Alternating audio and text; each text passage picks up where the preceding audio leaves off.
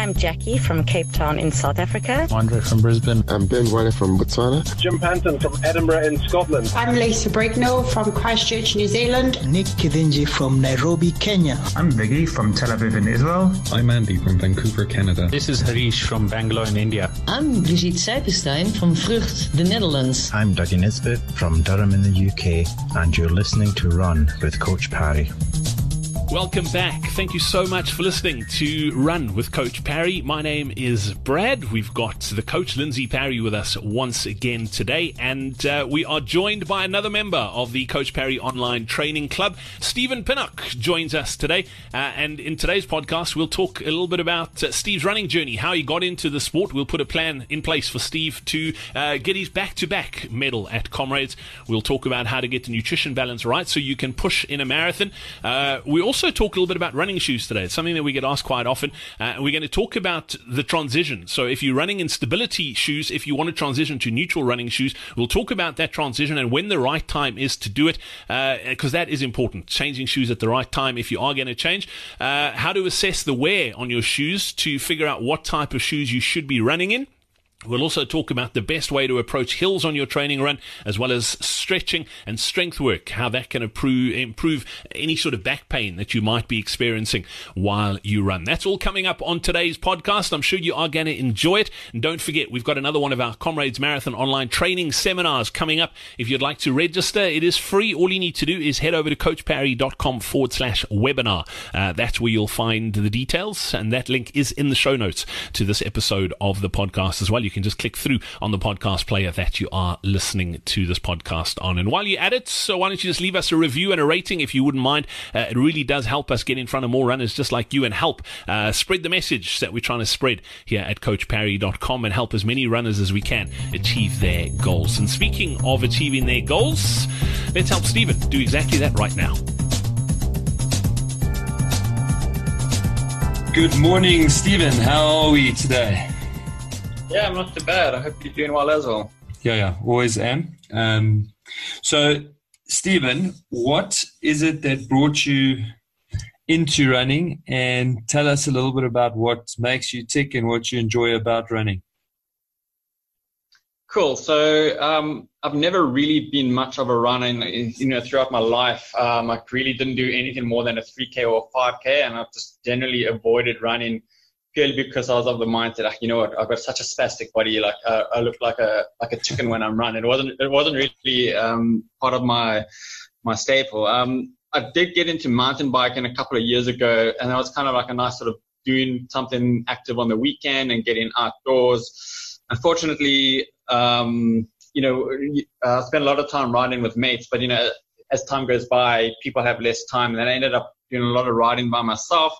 Um, the other thing is I must have pretty crap at mountain biking, so I did end up with a hip fracture in uh, sort of 2015. Ouch. And then I was dabbling a bit of biking, and then again, like about uh, two years ago, I ended up with a dislocated shoulder. So you know, I kind of realized it's not really for me.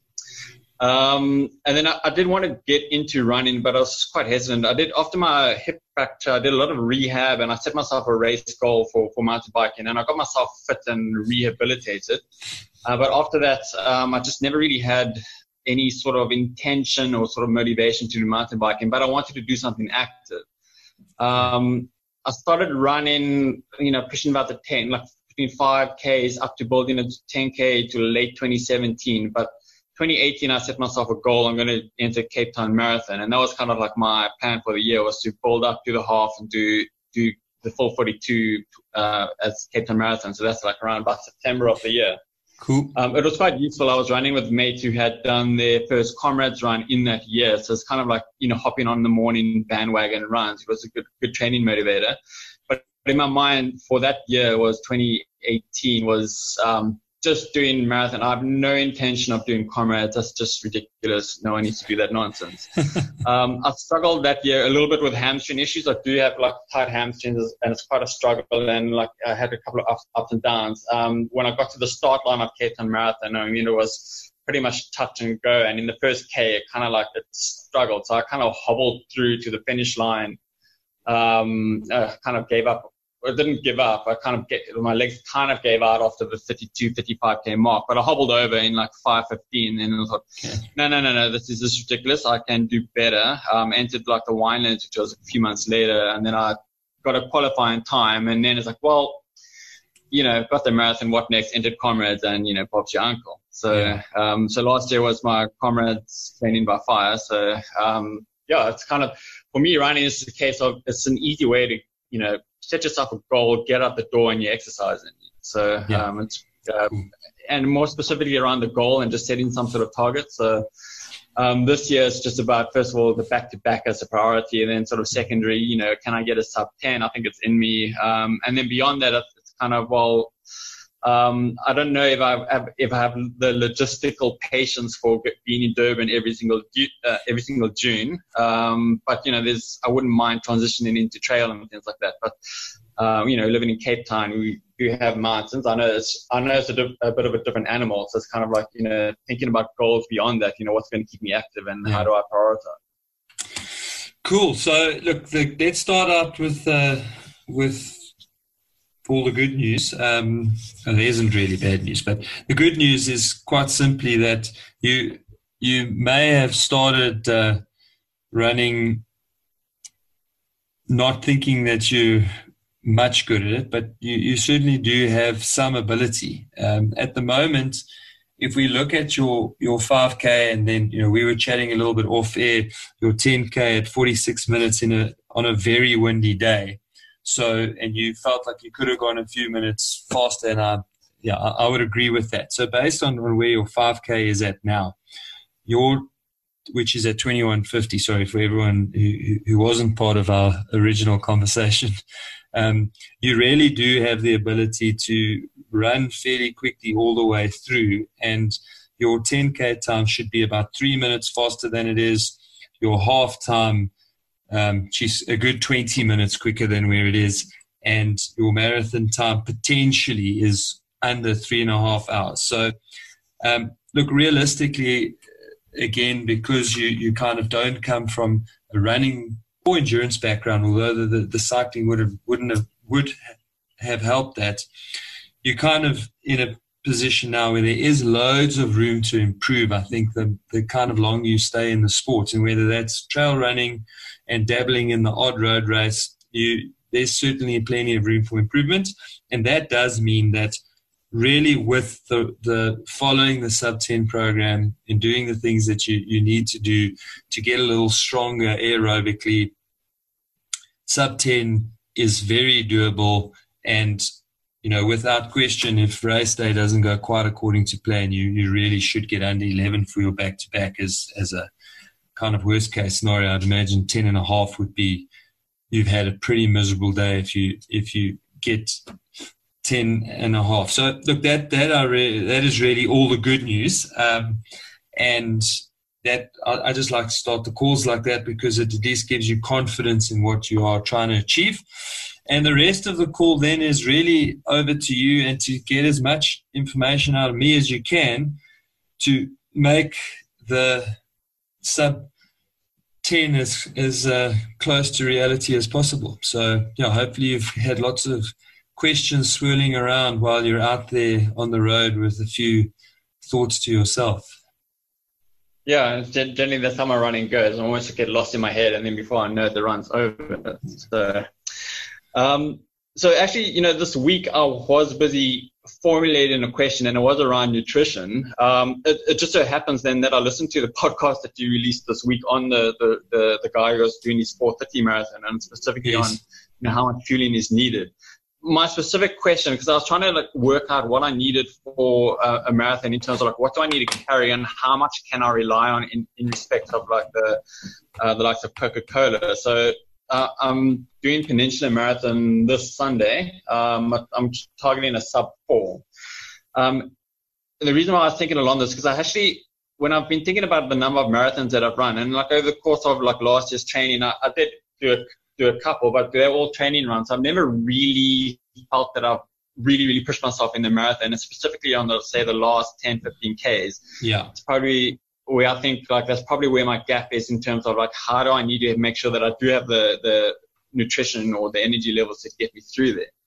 And you know, because I've been looking at like what um, the sort of nutritional values are for some of the things. For for example, like the I think what the the far bars on the gels, I think they're about 20 grams per one. But then I'm thinking if you need what 60 grams an hour, you know, that's a lot of stuff to carry.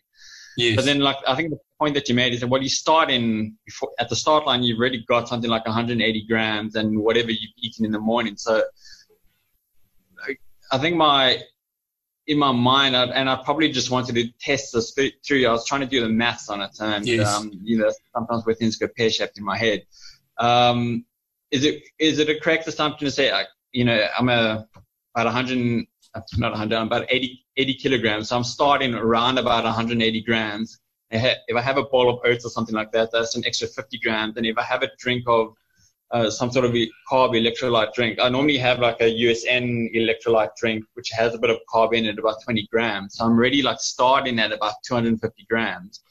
And then for a four hour marathon, which is going to need about 320 grams, like the difference is really only 70 grams over the course of the four hours. So you will start with um, 80 times 1.5. Okay, so you'll start with 120 grams. Um, and if you have a pretty good breakfast, then you will then you'll probably get close to the 180 grams um, to start with, which means that you you you could probably get through a, a, marathon without too much, but by the end you're going to be really ropey. Um, so you, I would say, probably from there are looking at another 180 that you want to um, take in over the four hours. So uh, so you're probably looking at about 45 grams per hour, which is actually quite easy with a four bar and like two half sachets of of be it Coke and or Powerade. You you, you will you will have enough okay. um, if you do it like that. I think I've yeah. kind of I've, I've been trying to like find the ideal thing to you know to shove into your mouth when you're struggling to breathe, and I've kind of yes. landed on what I like is the I said the uh, the 32Gi uh, um, they, they're chewables compared to the green okay. chewables. I find it's quite yeah, yeah, perfect to get in rather than like a choking on the bits and pieces. I think. Look, at that. um, that's honestly 99% of the of nutrition is it needs to be something you can eat and that you look forward to eating. And the further the race gets, the more important those two things become. Okay, perfect, cool. I'll just double check my maths on it. And then, yeah, I, I, know some of the marathons that you run, you never quite know when there's a Coke or when there's a Powerade. So it's kind of like if you're trying to be reliant to spot. Look, at, at, at, Peninsula, you're almost certain to have a water station every three to six Ks. I know at some of the races in the Western Cape, they are looking at every five Ks. Um, because that is the international standard is every 5Ks, but also to try and uh, limit the the sachet and, and litter wastage. So you can just check that up at registration, ask them, and it'll either be every 5Ks or every 3Ks, and you can do your calculations from there. Okay, cool. Um, the other question I had in mind, so um, it, it, deals with the sort of the transition from a stability to a neutral, and I know you have dealt with this quite a bit, and I, and uh, from what I gather, it's a case of yes, you can do it. You need to just put in put in the work and transition it appropriately. I think my question is then, um, in light of the fact that you're kind of entering into peak comrades training uh, with March coming up, is it you know does it make sense to think about that now, or rather just stick with what's comfortable and after comrades deal with questions like that? So look, there are two parts to that question, and the one is that a lot of people who are in motion control shoes don't need to be in motion control shoes. Okay. And the second aspect of that is even people who are perhaps would benefit from a motion control shoe also can run better even if they're not in a, a, a, motion control shoe. Now, that is the group that really needs to do the strength training, do the stability mm. work, and probably needs to build up really, really slowly. If you're going, if you're thinking about going from a motion control to neutral and minimus, then then don't. Then then then it needs to wait until after comrades. But if you are wanting to look at and, and, and particularly this is this is the very important part is that if you are have been put into a pair of motion control shoes because when you ran at the shop that you went and bought your first shoes from, they said you pronate, and they they are correct, except that pronation is neutral because that is shock absorption. That roll of your okay. foot is completely normal. So if you have run in a, in a neutral pair of shoes at any point in time and you've still got them handy, pull them out and have a look. If you land towards the, the outer edge of your heel, roll through the shoe so that on the forefoot, kind of where the ball of your foot is, you are either center or slightly off center towards the middle and then you come off the shoe basically on or just inside the big toe. That would be normal pronation. If that wear is actually towards the the outer, so the around the ball of your foot, if the, the wear is towards the lateral, the outer edge of your foot, then you're actually probably compromising yourself in motion control shoes when we get into the proper peak mileage. So because you're doing your qualifying, you're doing it quite early, you've got three or four weeks to just get in the new pair of shoes and not you're not going to build it up painstakingly slowly, but is is going to be a gradual build up. Yeah. So that that for me is key is to actually make sure that you are in fact a uh, neutral, and then the transition you can certainly do now. If you if you slightly excessively pronate, I would wait and definitely, if you're looking to transition to like a, a six or, or four mil heel toe, then you then you need to wait and do that transition much slower. Okay, so you know, just to like add into like where my mind gets a little bit confused or conflicted on it is so, so when I started running and I thought, you know, in, with the initial marathon training, I thought, okay, go to a podiatrist and get an expert opinion on it. Um, and I went to a podiatrist, did the full analysis of the gait analysis video recording, um, and he immediately said, you pronate, um, you know, you're going to snap your Achilles as well. So, so, you need this stability shoe. Like it was a New Balance 860. Um, I mean, like to down to the model and and the width and everything. These are the shoes that you need to run in. Okay, fine. So then I ran in that, and I quite, quite enjoyed them. I found those shoes quite comfortable. Um, but each year, as the model that uh, release new models. I was never quite as comfortable as the initial model. Uh, but now, then last year, late last year, um, I went to one of the run specialist stores, and the guy kind of he basically just looked at my the way that I was walking in my work shoes, and he says, "You don't actually pronate. You rather start off with a slight supinate, supinate, um, and then you got to roll off your hip forward because you've got weak glutes." I've kind of always known that I've had weak glutes, kind of this bugbear of mine. So they kind of said you can get away with a, a maybe mild stability or neutral. So um, I'm kind of I'm now in a I'm running in the New Balance Rubix, which, as far as I understand, it is a mild stability shoe. Very mild, it's got yeah. Slightly less so I'm just wondering, you know, does it still? And, and, now that I'm also, what I've noticed with my running shoes is that like I can, I can never get my shoes to last more than 600 k's. After 600 k's, I tend to find that my feet are rolling quite a bit, and I get the in, inner blisters on the inside of, of, the sorry the outside of the big toe or the outside of, or the inside of the of the foot. Um, and I'm starting to get that now. I've only got about 450 k's on, on, on these shoes, and I'm just wondering, like, you know, is there something about my running which shows that my feet are collapsing in like that or not? So that know, does. You know, without that so, so without doing my, a, a, an actual analysis, I am fairly certain that you do pronate, um, and I think, look, the the the very new 860 that is on its way is probably a shoe that um, is worth having a look at. Look, it does sound, and, and the fact that you run through those shoes so quickly tells me that you are putting quite a lot of pressure through the medial side. So, look, for now, besides the fact that you're running through them quite quickly, I would be, um, I wouldn't really like to change. Um, but again, because it's the same, it's the same brand, um, and it's the and it's and the new 860s really are. Um, they've got the new, the, the, the, brand new ones that are coming out. They've got the the, the new um, um, damn fresh foam X technology I think it'll be an extremely comfortable ride for you. And then hopefully at one of the expos, we can actually see each other. Don't really like to, I wouldn't trust anything that's done while walking, A, and B, while you're in your work shoes, because you'll be very different. Um, and, yeah.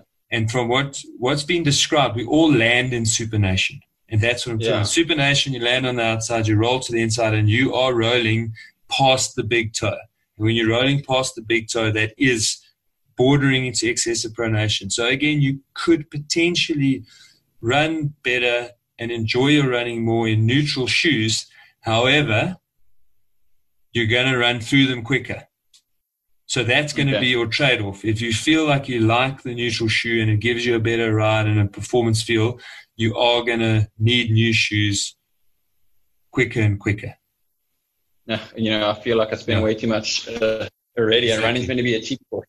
Exactly. Yeah. Um, so, so, for me, I would I would look at the new 860 again, and that shoe will last you longer. You should get 800 k's out of that shoe at least. Um, but yeah, that that that would be my advice. Okay, cool. Um, I had a question just on then coming back down to comrades training. Um, and so obviously, you know, the bulk of that training is really on the focusing on the long, long, slow runs and it's getting into the back-to-back runs on the weekends. So we're quite lucky where we are um, for our training. We can put in some hills. There are a couple of hills around that, that we can do. Um, try and uh, simulate, comrades as best as we can.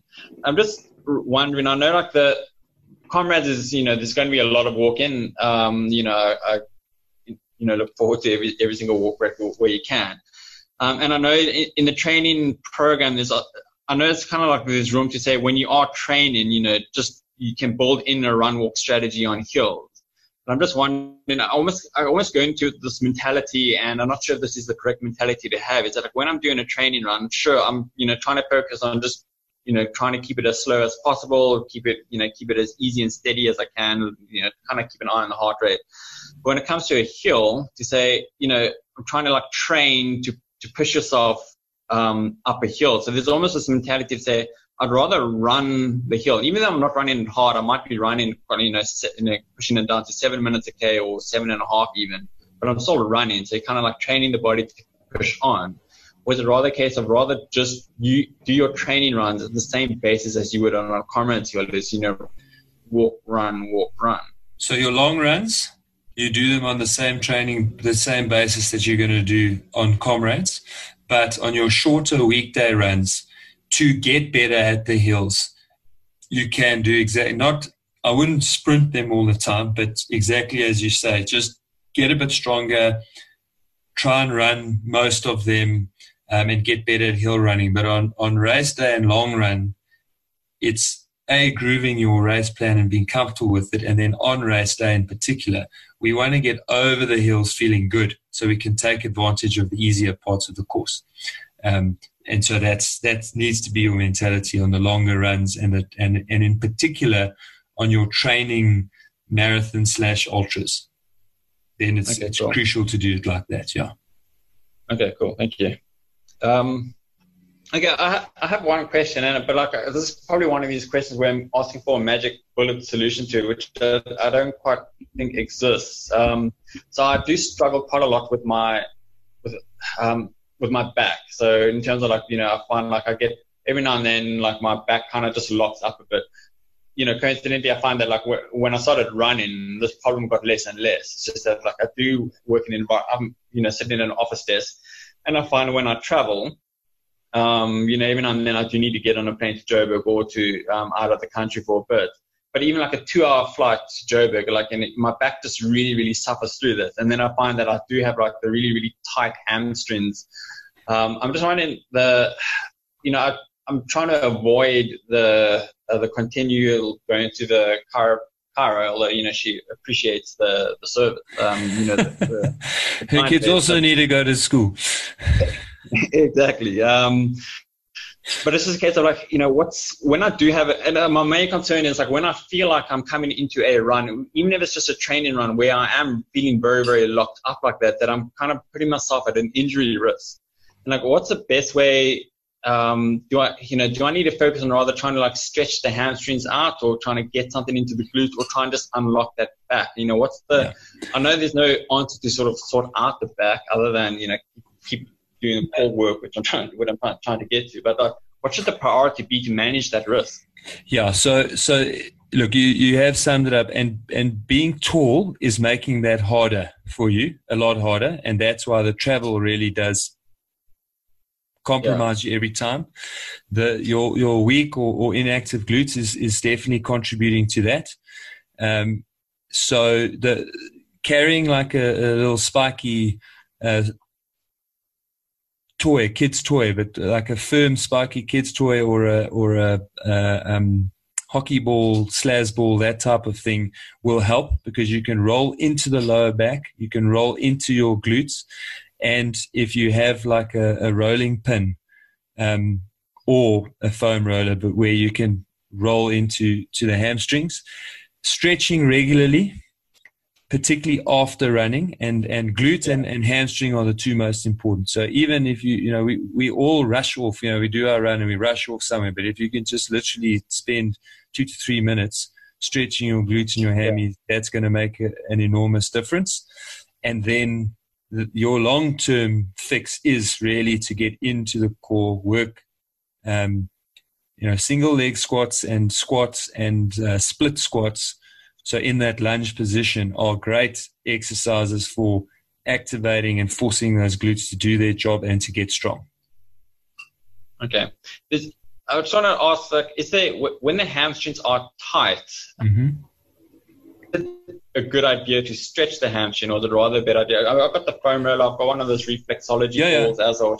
Look, so, some stretching is, is absolutely fine, but it's it's quite gentle stretching. And sorry, the other thing, because it's happening when you're seated for long periods of time, the other thing to do is to stretch your hip flexors. If you stretch your hip flexors, okay. that's right at the top of your quad.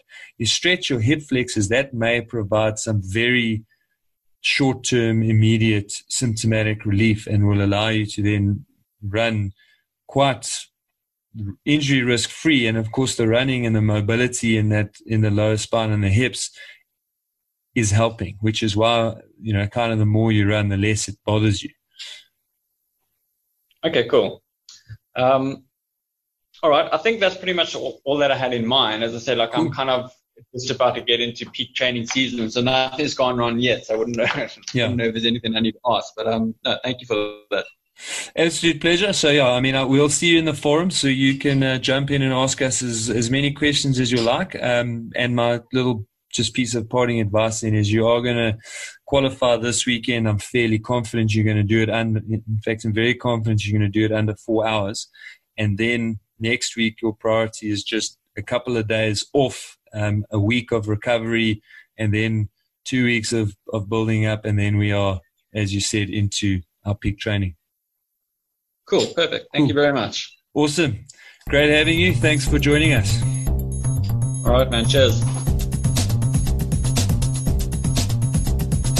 And that's it for this edition of Run with Coach Parry. Every week we share a success story in the uh, at the end of these podcasts, and this podcast was uh, recorded just before the Peninsula Marathon. Obviously, we were helping Steven put a plan together for that, uh, but he posted a post in the Success Forum just after the Peninsula Marathon, uh, and he said, "Hi coaches, just an update. I got my sub four marathon at Peninsula today by the skin of my teeth." He says, "I was a bit cocky at the start, had the 340 bus uh, a bit ahead of me, and I think I paid." Paid for it in the last 12 Ks, dug deep and finished in 357. Thanks all, Steve. Steven, that is amazing. Well done, mates. Congratulations on that sub four.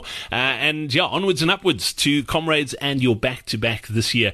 We'd love to be able to share your success story here on the podcast. Uh, if you'd like to join the Coach Parry Online Training Club, where you get access to over 70 science based training programs that work, uh, you get access to Lindsay, the rest of our coaching staff, our resident dietitian, Nikki de Villiers, uh, and and a whole lot more. All you need to do is head over to coachparry.com forward slash join. That's where you can get all the details. You also get access to our members only weekly live Q&A calls. Uh, you get discount vouchers uh, available right now in the app as well. Uh, you get access to a discount voucher from Runderwear, for example. If you're looking for running underwear, uh, sports bras, Runderwear is the place to go. Uh, and you get a discount voucher in the app as well. And there's a whole lot more. So go check them out. Uh, all you need to do is head over to coachparry.com forward slash join. You definitely won't be disappointed. And we'd love to help you achieve your running goals in the weeks and months to come. Until next time, from myself, Brad Brown, it's cheers.